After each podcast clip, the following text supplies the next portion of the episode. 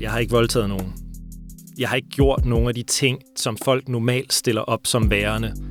Seksuel krænkelse. Men... Du lytter til Grænseland. En podcastserie om seksuelle grænser og gråzoner, fortalt fra mændenes perspektiv. Jeg tror, at dem, der scorer, det er, det er dem, der tør gå, gå langt.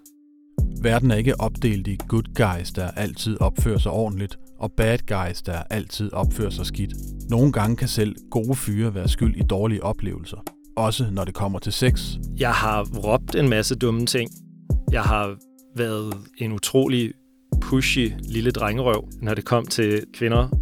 Vi har talt med en række mænd om, hvad der sker, når grænserne skrider. De gange, de kom til at gå for langt, og om de gange, de ikke gik langt nok. Der hviler et større ansvar på, på fyren i at skulle skabe kontakten. De fortæller om at være en erobrer, der forventes at tage initiativ, uden at blive en krænker, der overskrider en grænse. Det er jo nok der, hvor nogle fyre kommer galt afsted. For det er dem, der så virkelig tør. De tør måske også lidt for meget og kaster sig ud i nogle, i nogle vilde situationer. Om hvordan det føles at bære det ansvar, og hvordan det føles, når man svigter det. Og så er der nogle piger, der får et billede af en som et klamt svin, og nogle vil få et billede af en som, øh, som pisse sexet. For hvad nu, hvis vi faktisk kan få sjovere sex med færre fejltrin, hvis mænd begynder at tale om, når sex er svært og sårbart, og tvivlen nærer og ansvaret tynger? Og det er jo virkelig mærkeligt at tænke tilbage på, at jeg har siddet der og følt, at det var mig, det var synd for, fordi en har bedt mig at fjerne min hånd fra deres lår. I denne udgave taler jeg med Lars Nielsen. Jeg hedder Lars Nielsen. På seksogtredive. Og jeg er bibliotekar. Jeg bor i Vandløse sammen med min kæreste. Og med tre unge fyre, Felix, Laurits og Jonas. Jeg er så langt fra en bad boy, som noget det ikke kan være, ikke? Så fucking blød, ikke? Der alle er treogtyve år gamle og læser i Aarhus. Skal vi ikke lige slå et slag for de bløde fyre også? Jo. Den kan man jo også godt tage med en aften. Mit navn er Rasmus Bo Sørensen. Velkommen til.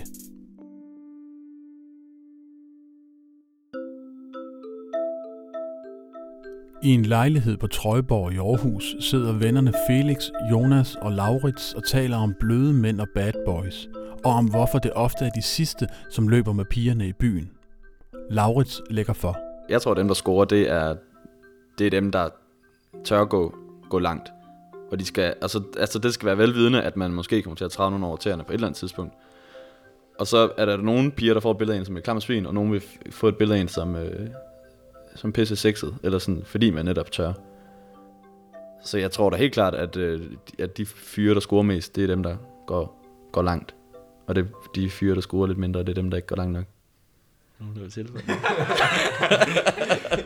Ja. Nogle gange så er det jo, hvor hvis man ikke går langt nok, så sker der jo ikke noget. Kulturen er måske lidt sådan, at det er drengen, der skal tage movet. Hvis han ikke gør det, så sker der heller ikke noget. Det kan jo godt ske. Ja, det er jo det, man kan frygte i hvert fald, at der sker. Også hvis man er dårlig til at læse signaler samtidig med, at man ikke rigtig tør at gå langt, ja. Så er det en øh, dårlig kombi. Altså hvis man overskrider nogle, nogle grænser, eller i hvert fald den personlige grænse, som vi også har snakket om, så giver man jo altså, det modsatte køn noget opmærksomhed. Og, og den opmærksomhed, altså, hvad skal man sige, opmærksomhed er, er nogle gange jo bedre end ingen opmærksomhed, hvis I, hvis I forstår, hvad jeg mener. Man kan ikke forvente, at der er en pige, der kommer hen til en.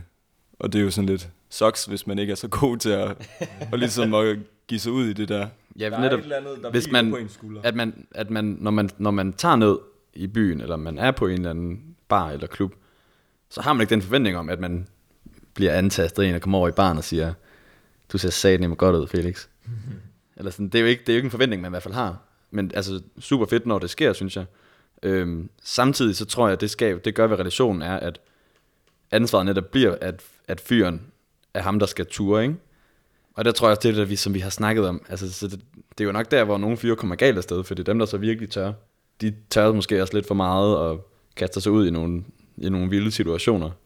Så jeg tror meget, det, det skaber den relation, at manden skal være den opsøgende, og pigen skal være lidt den, den passive, og blive scoret, hvilket vel nok egentlig er lidt, er lidt ærgerligt for sådan det hele, på en eller anden måde.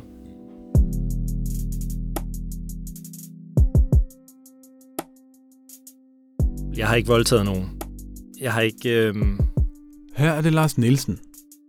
Jeg har ikke gjort nogen af de ting, som... som folk normalt stiller op som værende seksuel krænkelse. Men Jeg har råbt en masse dumme ting. Jeg har været en utrolig pushy lille drengerøv, når det kom til, når det kom til, til kvinder. Og jeg har lavet den typiske øh, omgang, sådan fornærmet omgang whinen, når jeg har blevet afvist. Og alt sammen, alle de ting er jo en, en grænseoverskridende opførsel over for det andet menneske. For det andet menneske har jo lov til at sige nej. Det andet menneske har lov til at afvise en. Og det andet menneske har lov til at gå i fred. Så det, det er alle de ting. Og jeg tænker, på et tidspunkt har jeg jo tænkt, jamen det er jo bare en ting. Det er jo en lille ting, der er sket. Men mange kvinder bliver udsat for det helt utroligt ofte. Så det kan godt være, at det ikke, altså, det er ikke kun mig, der har gjort det. Der har været så utrolig mange andre. Og jeg og alle de utrolig mange andre har været med til at skabe en utrolig negativ kultur omkring det her. Fordi jeg kan også komme i tanker mange gange, hvor jeg har synes, jeg bare prøvet at være venlig over for en kvinde, der så ligesom har afvist mig, og så er blevet fornærmet, for jeg synes, jeg har prøvet på noget, så hvorfor blive afvist? Men efter at have rent faktisk lyttet lidt til, hvad nogle af de kvinder har, har sagt, og hvad andre kvinder har sagt, så kan jeg godt forstå, hvad der foregår. Jeg kan godt forstå, at de bliver nødt til med det samme hurtigt at sætte en grænse. Fordi ellers så bliver de jo beskyldt for at være narfisser eller lignende. Så det, det har givet en anden forståelse, og bare f- sådan for en gang skyld få lyttet ordentligt efter, hvad der bliver sagt, og lade være med at sætte mine egne følelser i centrum. Men hvis du kan sådan komme i tanke om en eller anden episode, som måske kan beskrive, hvad det er, vi taler om her. Der er selvfølgelig alle de utrolig mange tilråb på Roskilde Festivalen, og de utrolig mange karakterer givet ud til forbipasserende kvinder. Altså man kan sige, det er jo sådan en ting, der sker på festivalen, siger alle. Det er jo det, man skal vende sig til. Sådan er festivalen jo. Men det behøver det jo ikke være. Man behøver jo godt kunne gå i fred som kvinde, uden at en flok stive padder skal begynde at kommentere på folks udseende.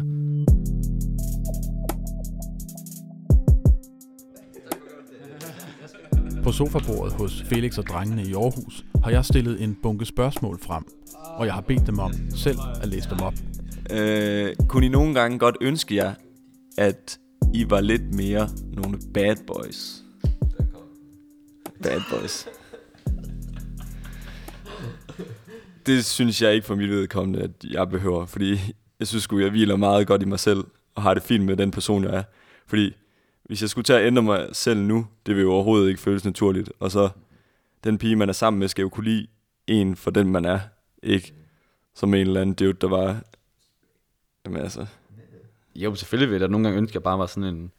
Den der bad boy, som alle piger går og snakker om, der er bare... Altså den type der, der bare er mega tiltrækkende. Men som du selv siger, jeg vil da gerne tiltrække en pige, som synes, den type, jeg er mega tiltrækkende. Take it or leave it. Take it or leave it. De ved ikke, de ved ikke hvad de går glip af. De går glip af så meget. Jeg tror i hvert fald, der, der er der forskel på, hvem man gerne vil være i et forhold med, og så hvem, hvis det bare skal handle om one night stand i byen, for eksempel. Altså, hvis det bare handler om sex. Ja, jeg tror det helt klart, at kvinder er meget hurtigt til at... Hvis, altså, til, hvis de har et eller andet for, for øje, at de for eksempel vil have noget sex en aften, ikke? Så tror jeg, at de selekterer... Bad boy. Måske sådan nogle søde fyre som os var. Det skal jeg ikke kunne afgøre lige her. Men...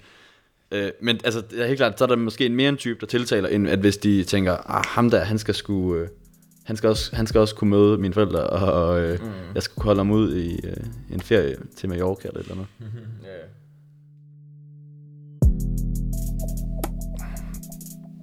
Når det kommer til grænseoverskridende opførsel,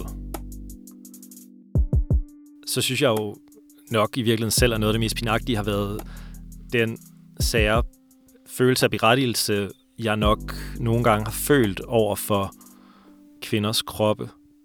Som for mig har jeg jo tænkt, det er jo fuldstændig uskyldigt, det er bare en hånd på siden af låret, eller det er bare en hånd på, på lænden. Det er jo ingenting. Men der bliver man jo nødt til at lytte til den anden, og der bliver man nødt til lige at, at tænke sig om. På et tidspunkt sagde jeg jo til mig selv, jamen det er jo, det er jo lige meget, det er, helt, det er helt uskyldigt. Der ligger jo ikke noget i det.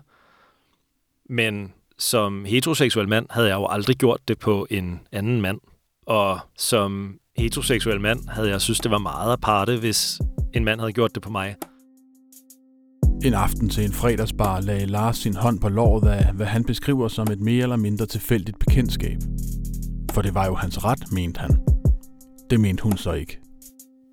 Og det tog mig noget tid at få tænkt det igennem. Fordi på tidspunktet var jeg oprigtigt fornærmet og nok i virkeligheden også mildt såret, da hun bad mig fjerne min hånd fra hendes lår.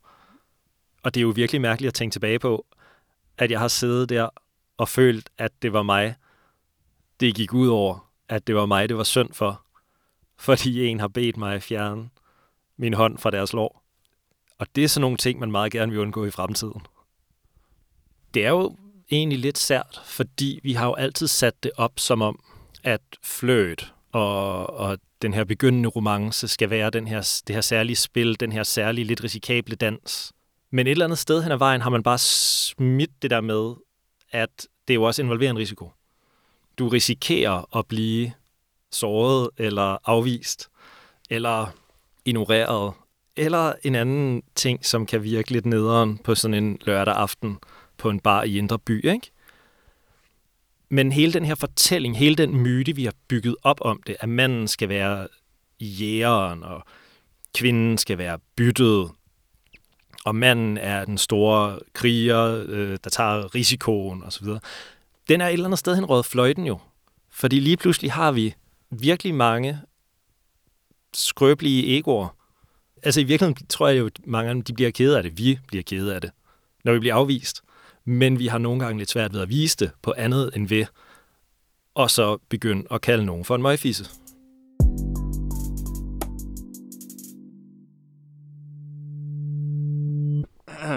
Er det jeres erfaring, at nej altid betyder nej, eller kan det også i nogle sammenhænge betyde noget andet? Jeg tror, at når, hvis jeg kender mig selv ret, så vil jeg forstå et nej som et nej. Jeg vil sgu ikke prøve på mere. Hvis det bliver sagt nej, så, så er man ligesom out. Så kan man vel også mærke, altså i tonen, det bliver sagt på, at hvis, at, hvis man overskrider en grænse, så, og man siger nej, altså man siger stop, så, så altså, personligt kunne jeg ikke drømmer om at, om at overskride flere grænser, når jeg så først har fået et, et nej. Så er det ligesom sådan, det er. Det er i forvejen grænseoverskridende for en at lave det move der, ikke? Ja. Så hvis man får et nej, så har jeg slet ikke selvtillid nok nej, til at, til at tage, gå, gå efter andet skud. Altså, der skal simpelthen lige bygge sådan noget momentum op. Har jeg aldrig oplevet, at det var sådan et dydigt nej, som måske i virkeligheden betød måske... Jo, jeg har også fået et nej. Men der, dengang så forstod jeg det ikke som et nej, som du selv siger. Der kunne jeg godt mærke, eller det følte jeg i hvert fald selv, jeg havde den tolkning. Ej, det kan, det kan sgu ikke passe, hun mener det. Fordi der har sgu været et eller andet, og det ved jeg, og det kan jeg mærke. Og så blev jeg også ved, fordi det var min følelse jo. Og det endte jo også i noget godt, at jeg gjorde det. Helt sikkert. Øh, så det er jeg jo glad for. Men ja, jeg fik et nej. Altså, det... det Det gjorde jeg sgu. Men ja, jeg havde den tolkning, at jeg følte, der var noget, det kan ikke passe, at jeg skal tage det som en nej. Men det var ikke på nogen grænseoverskridende måde, at jeg blev ved, mener jeg selv. Og det følte jeg heller ikke, at hun synes. Men det, det, det, det er i hvert fald det, jeg synes, der gør bare at svare på det her spørgsmål sådan lidt. Man bliver lidt utryg allerede her, ikke? Fordi, fordi man, vil, man vil gerne virke som ham der, der har, man er blevet opdraget af sin mor til, at nej betyder nej, når en pige siger det ikke. Og det er jo, og det er jo så klart, men jeg tror, at vi alle sammen kan genkende til, at selvfølgelig har man fået et nej, hvor man har været sådan... Ah, den, den, den ved jeg vist godt, hvad det betyder, eller sådan. Lidt ja, lige præcis. Det går, ja, sådan et, sådan et, nej, prøv lige igen-agtigt. Ja. Så selvfølgelig har man prøvet det, men jeg tror også det der med, at, ja, som du selv siger, at navet kan være meget forskelligt. Mm. Og igen, så skal man jo bare være god til at tolke situationen, og toneleje, og kropssprog, og det hele. Ja, man, man kan sgu godt høre, når nej, det er et hårdt nej. Altså, så bliver den bare skudt ned med det samme, og det, det er godt, at det er sådan, fordi jeg tror også, det har man også brug for, at få at vide, nej. Og sådan er det bare. Der er også nogen, der synes, det er lidt spændende, det her spil, man ligesom har. Hvis man får det her sådan lidt bløde nej, og man synes, nej, hun, hun prøver sgu, eller han prøver, det kan jo lige så godt være en mand også, for den sags skyld, der siger nej, men måske egentlig gerne vil. Og det er jo også en del af det, man kalder, et, altså der er et forhold. Det er også derfor, spillet er spændende. Mm. Det er jo, at, at man ligesom modspiller hinanden, og man afstemmer med hinanden hele tiden. Ja, det, og det fede er jo netop så, hvis man kan sende de rigtige signaler, ja. Så... Men at drengen eller pigen sender et nej i forhåbning om, at det bliver tolket som det useriøse nej, og så går det så videre til det, man selv havde håbet på, der skete, og bla bla bla. og det er selvfølgelig den der dobbeltmoral, som man altid vil havne i med det, at, at hvis det bare var sådan, at jeg skulle gå op til en pige og sige, goddag øh, frøken, øh, kan du skrive under på de her punkter, så at du synes, jeg er sød, og du synes, jeg er en god fyr, og at jeg godt må kysse dig, sådan, så ville det jo så ville det ikke være så fedt. Og det, og det gælder jo på begge køn, tror jeg. Så der selvfølgelig er nogle piger, der i nogle situationer vil synes, at det er skidespændende det der med, at der er nogle grænser, der bliver skubbet lidt, og at en person, der netop ikke tager et nej for et nej. Men igen, man skal forstå situationen og kunne aflæse hinanden, og ja. Hvad en menneske kender.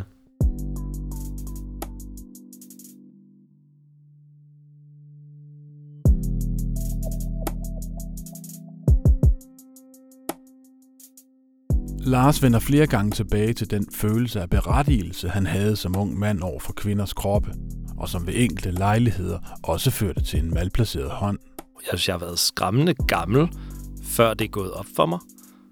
Så jeg kan jo godt forstå hele baggrunden for, at andre gør det. At nogen kan tænke, det er da okay, og det er sådan, man gør. Altså tror du også, at mange mænd simpelthen ikke aner, hvad de ellers skulle gøre? Altså det er mit indtryk. Altså netop når man hører for eksempel modstanden mod diskussionen om samtykke, eller modstanden mod en kampagne som, som MeToo, eller jeg har oplevet. Den idé om, at sådan gør man jo, og ideen om kønsrollerne og sådan noget, er jo en måde at håndtere et egentlig ret komplekst samfund på. Og jeg oplever en, en stor irritation fra mange, når samtalen falder på det, fordi lige pludselig er det jo meget mere at forholde sig til. Du skal forholde dig til en masse forskellige mennesker, i stedet for to typer mennesker. Du skal til at forholde dig til, at de har et utroligt komplekst følelsesliv, ligesom dig selv. Du skal til at forholde dig til dit eget komplekse følelsesliv. Så jeg tror afgjort, det har noget at gøre med, at alting bare nogle gange vokser en lidt over hovedet, og så ville det altså bare være nemmere, hvis man bare kunne sige, jamen, sådan flytter man. Man rør ved hinanden på den måde. Man behøver ikke først skulle tænke alting igennem. Man kan godt bare nogle gange gøre noget.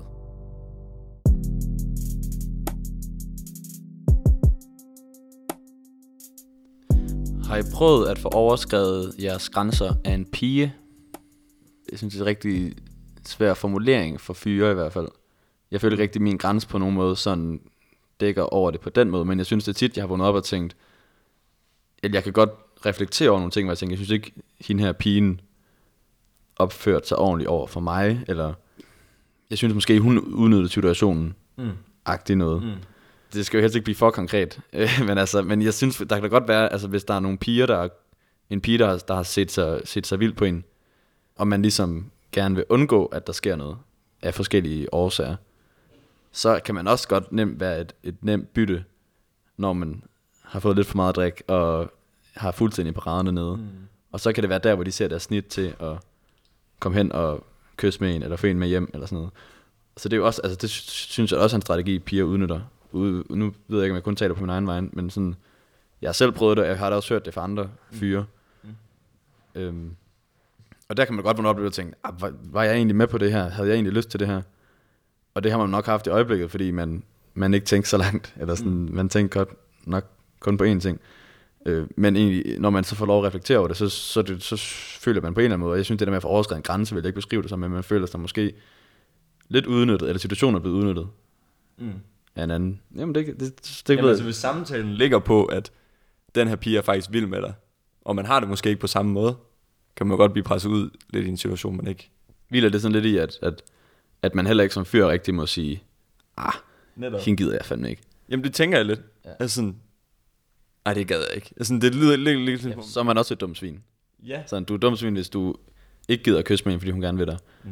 Men du er også et dumt svin, hvis du udnytter hende. Mm. Eller sådan, ja... Det er lidt spændende.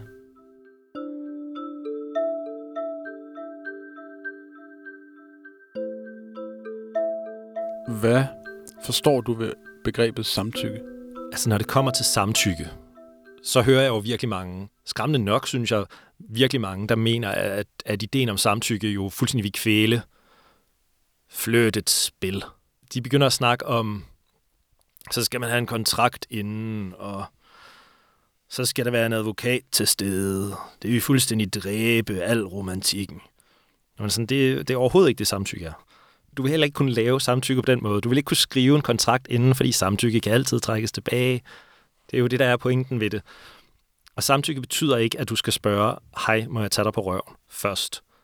Det betyder, at du har en eller anden, netop det spil, det spil, der bliver efterlyst, det er det, der ligger i samtykke. Det er det med, at du kan se, når hun vender hovedet på en bestemt måde og kigger på din mund, så kan det godt være, at det er okay at prøve at kysse hende. Altså, så må man jo også acceptere, at nogle gange, så begår man en fejl. Men hvis man har bare sådan været lidt opmærksom og lidt sådan følelsesmæssigt nærværende på tidspunktet, så tror jeg godt, at hun vil synes, det er okay, at du kommer til at prøve at kysse hende. Og hun så siger fra, og du så siger, ups, undskyld, jeg misforstod det hele. Så tror jeg faktisk, at alting bliver okay. Så tror jeg ikke, man behøver at gøre et stort ubehageligt nummer ud af det.